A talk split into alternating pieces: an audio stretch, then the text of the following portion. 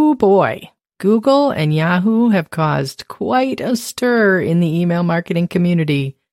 And as per usual, there's a lot of confusion. There's a lot of people using scare tactics to sell expensive solutions. And there's a lot of other people who want you to believe that this is the end of email marketing. Let's see if we can figure out what's really going on. This is episode 107 of the Tiny Course Empire podcast. And today I am going to do my best to demystify the upcoming email requirements that you've been hearing about for a few weeks. I did some digging and I'm going to break those changes down into bite sized bits that hopefully won't sound quite so scary. Welcome to the Tiny Course Empire podcast a weekly show dedicated to helping you launch and grow your digital course business, even if you don't have a big team or a six figure ads budget.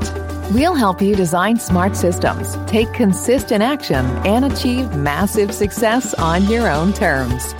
Now, here's your host, Cindy Bidar. Hey, it's Cindy, and thanks for spending a few minutes of your day with me. You'll find the show notes and all of the recommended resources, and there's going to be quite a few of them that you're going to want to check out those will be at tinycourseempire.com forward slash 107. While you're there, be sure to hit the subscribe button. New episodes drop every Thursday morning. And next week, we're going to lighten up a little bit. We're going to be talking about some of the strategies that I use to be a better and more prolific content creator. If you think of yourself as a perfectionist, if you keep telling yourself that you're going to start blogging or you're going to launch that podcast or if you've got an email list that hasn't heard from you in a few weeks, then I've got some tips that are going to help. But that is next week. This week is all about Google and Yahoo's new email requirements. So let's dive in. First of all, what the heck is this all even about? Well, a few months ago, Google and Yahoo announced that starting in 2024, they were going to require senders of bulk email, in other words, email marketers like us, to follow some new rules if they want their emails to be delivered to Gmail and Yahoo addresses. Basically, what they're saying is that you need to do three things in order to get those commercial email messages, your email marketing messages delivered. The first thing you need to do is authenticate your email. You need to prove that you are who you say you are. You also need to give your subscribers an easy way to unsubscribe, and you need to keep your spam rates below a certain threshold. So let's talk about what each one of these requirements means. But first, I want to make it really clear who these rules are for. This is about commercial emails. This is not about you emailing your Aunt Betty or, you know, emailing a group email to your book club, right? This is for people who are sending commercial emails from services like ConvertKit or ActiveCampaign or MailerLite or MailChimp or whatever email platform you use to send commercial emails to your email subscribers. According to Google, these rules only impact you if you send more than 5,000 emails in any one day. Yahoo, as far as I know, does not make that distinction. They are saying these rules are for everyone, regardless of how many emails you are sending. And this is emails that you are sending to personal Gmail accounts and personal Yahoo accounts only. Yesterday on our Six Figure Systems Q&A call, I mistakenly said that this includes Google Workspace accounts as well, but that is not the case. This is email that you are sending to personal Gmail accounts only and to personal Yahoo accounts only. Will other providers jump on the bandwagon? My guess is they probably will. But even if they don't, even if AOL never says, yes, you need to follow these rules, even if MSN says, never says that, even if Comcast never says that, Gmail and Yahoo are a huge portion of your subscribers. In fact, I did a quick look at my ConvertKit account and I did a search for all of my Gmail subscribers and all of my Yahoo subscribers. And I have 5,468 subscribers who use either a Gmail or a Yahoo account. And that is out of a total of 7,694 subscribers. So 71% of the people who subscribe to my email list are using either Google or Yahoo or Gmail or Yahoo as their email platform. So it's a big deal. It's not something that we can just ignore. Now, there are, before we dig into what the authentication and the un- one click unsubscribe and the spam rate rules are, there are a couple of terms that you should know. The first one is receiving mail server. This is the mail system that your subscribers use to receive their email. So this is Gmail, it's Yahoo, it's Hotmail, it's AOL. It's that server that first gets the email delivery and then forwards it on to your subscriber. You can think about it like the post office, right? If you send a paper letter, it goes first to the post office and then it gets delivered to the home of your receiver. A receiving mail server is the same thing. It's the post office for email. So these receiving mail servers are run by companies like Gmail, Yahoo, Hotmail, etc. The sending mail server is the computer or the server that sends your emails. So if you are using ConvertKit to send bulk email, this is ConvertKit servers. They maintain these big servers that are all sending out all of the bulk email. The third word that you need to understand is spoofing. This is when someone sends an email and it appears to be from someone else. If you have ever received a spam email that says it is from you, that's spoofing. And unfortunately, it's really easy to do. I can send an email and I can claim it is from anybody. And that really is at the heart of what Gmail and Yahoo are trying to do. They are trying to prevent spoofing because it is very dangerous. It's what phishing emails are based on. It's it's the tool that phishing emails use. And if you are not familiar with that term, I guess maybe I should define that. Phishing, spelled with a PH, is an email that is attempting to get confidential information from you by pretending to be something or someone else. And that relies on spoofing. So this is what Gmail and Yahoo are trying to prevent. So I said there were three things that you need to do to keep on the good side of these new changes coming up. And the first thing is to authenticate your email. And the way you authenticate your email, well, let's say, let's first of all define what that means.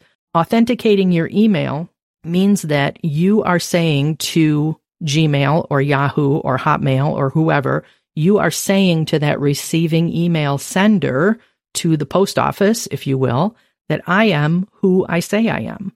I'm sending email as Cindy Bidar. That email is coming from cindybidar.com and I am Cindy Bidar and that email is authenticated. That's what we are trying to prove to the receiving email servers that you are who you say you are and that you have permission to be sending email from that server. So the first tool that we use to do that, the first thing that the receiving email servers are looking for is called an SPF record. SPF stands for Sender Policy Framework. And an SPF record identifies the sending mail servers that are allowed to send email on behalf of your domain. So remember, I said that the sending email server might be ConvertKit or it might be Active Campaign, or it might be MailerLite, whatever email platform you're using is sending bulk email on your behalf. And they are saying this email is from you. So ConvertKit is sending out emails and saying they're from me. And it is the sender policy framework or the SPF record that connects those two things that tells Google and Yahoo and other email receiving servers that ConvertKit is allowed to send email and say it's from me. I have given them permission. That's what the SPF record shows. This has always been a best practice. This has always been something you should do if you are sending large volumes of commercial email. But now Google and Yahoo are saying this is no longer just a best practice. This is no longer just a recommendation.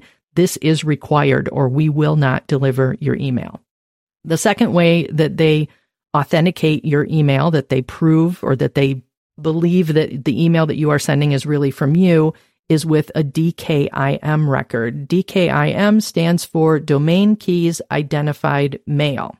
And this is a record that stores a little bit of code that the receiving mail server uses to verify a message's signature. So this helps prevent spammers from spoofing your email address. Remember, we talked about what spoofing is a minute ago. This is the record that prevents people from spoofing your email address. Actually, that's I mis- I misstated that.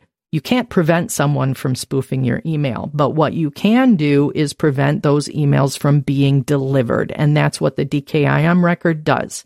Again, this has always been a best practice, but it will now be required. The third piece of information that the email receiver server is looking for is called a DMARC record. This stands for Domain Based Message Authentication Reporting and Conformance. I don't know why these things have such long names. The name makes less sense than DMARC does. But basically, what this is, is it is instructions for the receiving email server. It tells it what to do with messages that it can't authenticate. So this is my sending server saying, you know what? If you get an email and it says it's from me and you can't authenticate it, you can't, you know, prove that it's really from me. It doesn't match the SPF record. It doesn't match the DKIM record. Just throw it away. Put it in the trash. Don't deliver it, whatever. That's the instruction that the receiving email server is supposed to follow. And this is actually a new requirement. This has never really been listed as a best practice or a recommendation. It is a new thing that Google and Yahoo are requiring you to have on your email server. So I mentioned that these are all records. I keep throwing that word around and you might be wondering, well, what, what does that, what does that even mean? What's a record? These are bits of information that you put in a DNS record. DNS stands for Domain Name System, and it's DNS records that act as I've seen it described as the phone book of the internet. Every website has a DNS record that tells the internet at large what server that website is hosted on. So if you go to cindybidar.com, the world, all of the all of the computers in the world, all of the all of your internet service providers don't necessarily know where to look for cindybidar.com. There's millions and millions, maybe even billions of web hosts, web servers in the world, how do they know which computer holds the files for my site? How do they know where to look for that site? Well, they look in the DNS record to find that information. So the DNS record says, oh, it's at this IP address. That's where to go to see that website. And then your computer is routed to that IP address so you can get to my website. So that's basically what a DNS record is. And there are, there's lots of different information that you can put in a DNS record, including things like SPF, DKIM, and DMARC. So that's where Google and Yahoo are going to look for this information. They're going to go to your DNS records and they're going to see if you have a sender policy framework and what it says. They're going to see if you have a domain keys identified mail and what it says. They're going to see if you have a DMARC record and what it says. So they're looking at those DNS records. And the way that you set DNS records is with your web host. And this is, it's really kind of a nerdy thing. It's kind of a geeky thing. If you are not comfortable screwing around in your DNS records, because you really can break things. So you know, you have to know what you're doing. You have to be confident in your own abilities. And if you are not comfortable doing that, then I'm going to recommend that you contact your website host and ask them to either do it for you or recommend someone that you can hire to do this for you because it really is kind of a geeky thing that can be easily that can be easily messed up and we don't want that to happen. So when you're talking about setting these SPF records and DKIM records, and I'm going to talk more in a minute about where to get help with this stuff, but you are going to do that in your web hosting account. So that's the first part. That's the authentication part. That's telling Google and Yahoo that you are who you say you are, that this email that says that it's coming from you really is from you, that you gave ConvertKit or ActiveCampaign or MailChimp permission to send email on your behalf. And if they can't match those records up. If they can't prove who you say you are, then this is what they should do with that incoming email. That's what that authentication piece is all about. That is the most important piece. And again, these were previously best practices. Now they are required. The second piece that Google and Yahoo are requiring is this one click unsubscribe. So we all have an unsubscribe link in our emails. Hopefully you that's that's a requirement. It's been a requirement for as long as I've been email marketing. There's had you've always had to have an unsubscribe link in any commercial email that you send. Now, what's changing is that this has to be a one click unsubscribe. It cannot link to a landing page. It must truly be a one click unsubscribe. It's really unclear to me and to a lot of people. I'm seeing a lot of questions on, on Google's site about whether or not you can ask people to confirm that they want to unsubscribe, whether or not you can ask them why they're unsubscribing. A lot of times you'll see that when you unsubscribe from an email, you'll see, you know, a little survey, a little, a little, you know, maybe four or five option survey where, where the, the sending service will ask you, why are you unsubscribing? It's really unclear if that is still compliant with this rule or if it is not compliant with this rule. What I did read on Google's bulk sender guidelines, and I'm going to link to that in the in the show notes. What I did read was that you cannot link to a landing page. So, in other words, you can't link to a landing page where you ask a bunch of questions or where you maybe make them fill out their email address again, things like that. It must truly be a one click unsubscribe. And this is your email platform's job to manage this. So you are probably already doing this or you're doing something that's really, really close, right? You've already got an unsubscribe link in your emails. We all have that. That's a requirement. I cannot send emails from ConvertKit. I could not send emails from ActiveCampaign without having that unsubscribe link. They wouldn't allow it. So you're already you already have an unsubscribe link and like I said, it is your email platform's job to manage this one-click piece. And we're going to talk about when that is required as well because it's not like right now. You don't have to have this right now, but keep an eye on that. I'm sure that as the deadline gets closer for this, we're going to hear more about this and it's going to be clarified a bit because right now, like I said, it really is a bit confusing. Okay, then the third piece of the puzzle is spam complaints. You have to keep your spam complaints under a certain level. And I think we all know what spam is, right? Spam is any email that we did not agree to receive. It is the email that I get from that marketer who keeps changing email platforms after I've unsubscribed and they keep emailing me and emailing me and emailing me, even though I've unsubscribed multiple times. That is spam. The new rules state that you must maintain an average spam complaint rate below 0.1%. That's one out of a thousand messages. And that you must never go above 0.3% or three out of a thousand messages. So if you send 10,000 emails, if you have 10,000 people on your email list and you send 10,000 emails, that means that your spam percentage is expected to be less than 10 spam complaints. Now, what's important to know here is that they are counting human reported spam. Some email platforms will report spam just automatically. They'll just decide one day that your email is spam and they will report a lot of spam.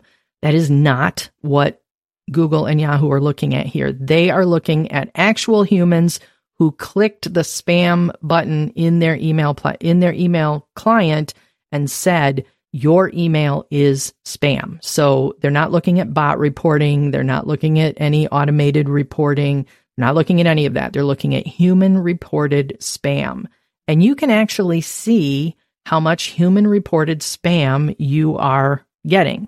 If you go to Postmaster tool, no, postmaster.google.com, and I'm going to put the link to this in the show notes. If you have Google Analytics or Google Webmaster Tools whatever they're calling it these days. They keep changing the name. If you basically have Google Webmaster Tools hooked up on your domain, then you can use Postmaster Tools at postmaster.google.com to see your user reported spam rate. So this is not the same as the spam reporting that you might see in your email platform, right? It's not the same as the number that maybe ConvertKit or ActiveCampaign is reporting. Google is looking at only the user reported spam complaints. And the best way to know what that number is for you is to use Google's Postmaster tools. And again, I'm going to link to that in the show notes.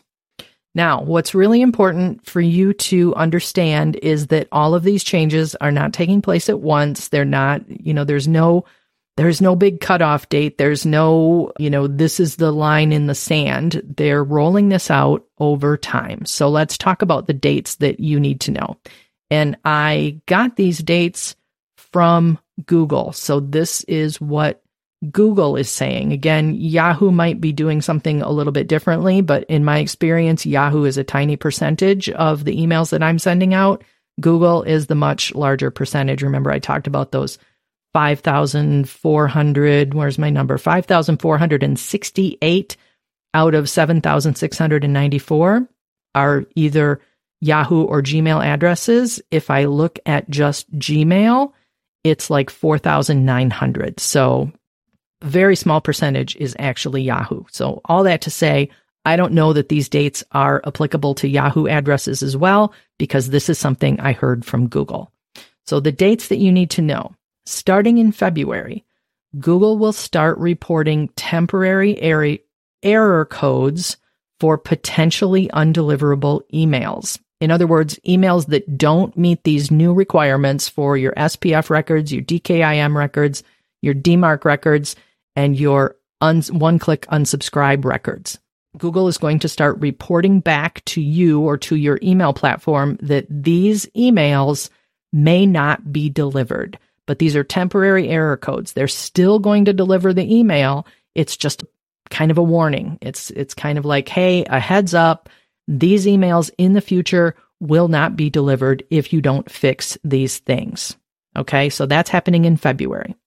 Then in April, they're going to start not delivering a small percentage of those emails. They're still going to report these errors to you and they're also going to stop delivering some of those emails. And the phrase that the Google email person used was a small percentage. They didn't say what percentage, just a small percentage of non compliant email will not be delivered starting in April.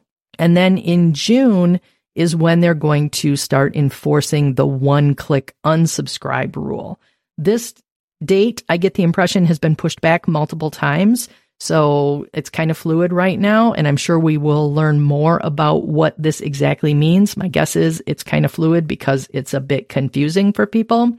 So in June, as of right now, that rule will go into effect where you must have the one click unsubscribe option. And again, that is up to your email platform. That is up to ConvertKit to maintain. That's up to Active Campaign, whatever email sending platform you are using, that's on them. You just have to have the link in your email, and you probably already do.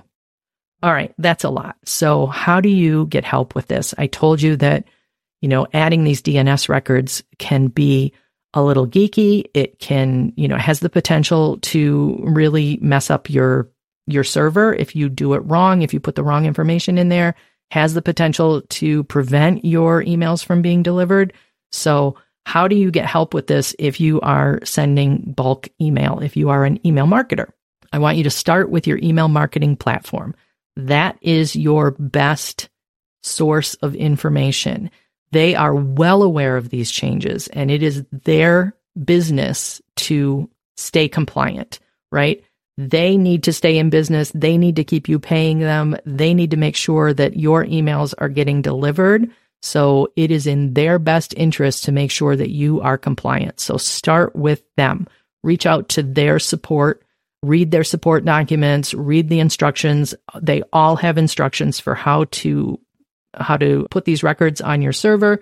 They all have instructions for where to find this information, how to install it, all of that stuff. If you can't get help from your email marketing platform or or if the if they give you the information and you and you're having trouble getting your DNS records set up, then go to your hosting account. Your hosting account is also well aware of this information, whether you host with Liquid Web or MomWebs or SiteGround or, you know, whoever you are hosting your website with, they are all well aware of these new upcoming rules. They're well aware of these changes and it's their job to help you implement these SPF records, DKIM records, and DMARC records on your server. So they can help you. They're, they are your second source of support. I also want to encourage you to read Google's sender guidelines. That's going to answer a lot of the questions that you have. And it's, it's a little, mm, some of them are a little nerdy. So you can, you can find a lot of information in there and some of it is probably not going to be super clear, but keep an eye on it because that is the one true source of information. Some final thoughts about these changes that are coming up. I know, like I said at the beginning, there's a lot of people that are maybe crying wolf about this, or I guess maybe chicken little is a, is a little more apt analogy. You know, the sky is falling, the sky is falling. There's a lot of people out there who are really worried about this. And what I want you to really understand, what I want you to really know is that Google and Yahoo are not out to get you. They are not trying to kill legitimate email marketing. What they are doing is putting tighter restrictions on bulk sending so that they can more easily identify the actual spammers so that your legitimate email doesn't get accidentally dumped into the spam folder or simply not delivered at all. This is not a bad change. This is something that we, as good email marketing citizens, should actually be happy about. Yes, it's a little painful to set up, but in the end, it is a good positive change. And personally, I'm pretty happy with it. Now, I'd like to hear from you. Click over to tinycourseempire.com forward slash 107 and let me know what questions or concerns you have about this new change. I'll do my best to find the resources you need to answer your questions.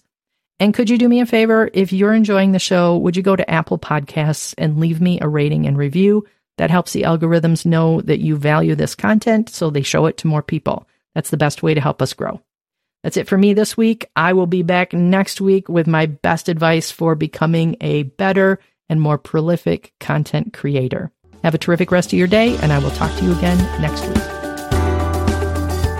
If you like what you hear on the Tiny Course Empire podcast, you're going to love all of the courses and workshops and support you'll find inside Six Figure Systems. That's my monthly program where we dig into online marketing for regular people like you and me.